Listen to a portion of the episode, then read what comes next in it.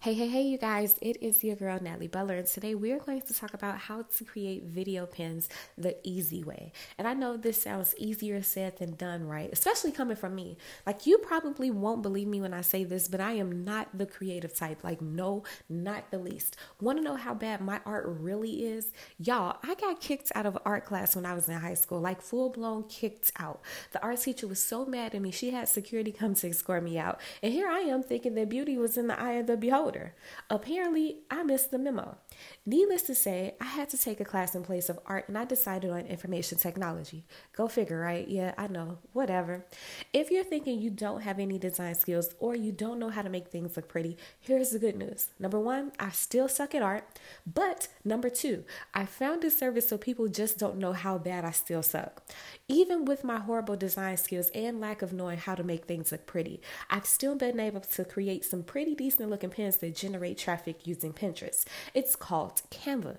I use it to make social media and blog graphics. Now, not the two mile horn, but I think they look pretty darn good, especially coming from somebody like me. Now, you've probably heard of it already, which is good, but here's something I recently noticed.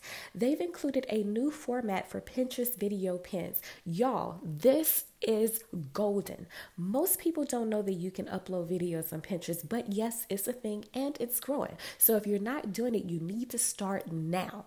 The fact that Canva has video pins now you guys, this is amazing.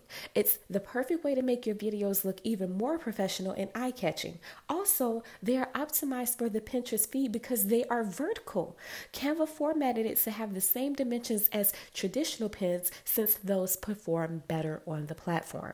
And yes, you can even use your old content to generate new traffic. For instance, you can take your old horizontal video, create a quick snippet, and then pop it into the Canva template template to get results.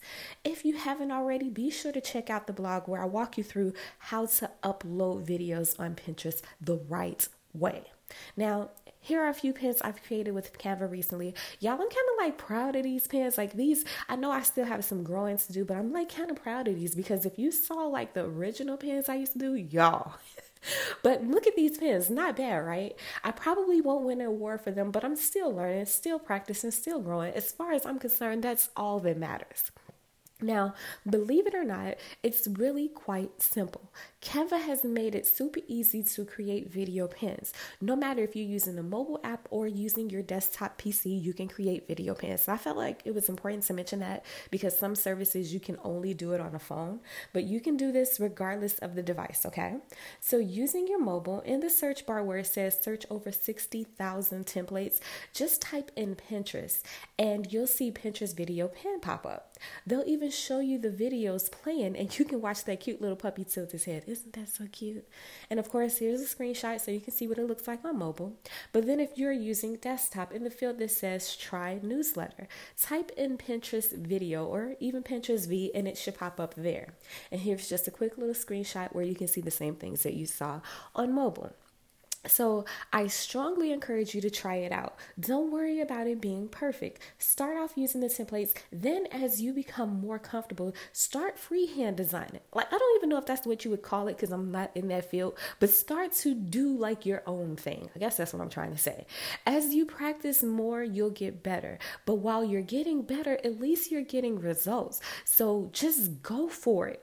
And of course, if you want to know how you can continue to use Pinterest uh, business, you guys make sure you hop on over to our Facebook group, click that pink little button in the inside of this blog, and I will see you guys there. But I also want to hear from you.